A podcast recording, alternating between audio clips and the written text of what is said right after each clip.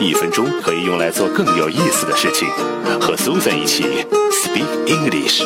欢迎欢迎欢迎大家来到和苏珊一起说英语。说到羊 sheep，s h e e p 是说性格很温顺的动物，通常用来比喻善良纯洁的人。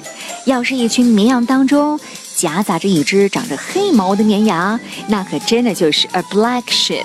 话说黑绵羊呢不如白绵羊值钱，所以人们用 black sheep 来比作是无用之辈。像你哥哥要是整天窝在家里面无所事事，不是喝酒就是赌钱，父母当然是看不顺眼了，可能就会这样骂他：“You are the black sheep in our family。”哼，你就是我们家的败家子。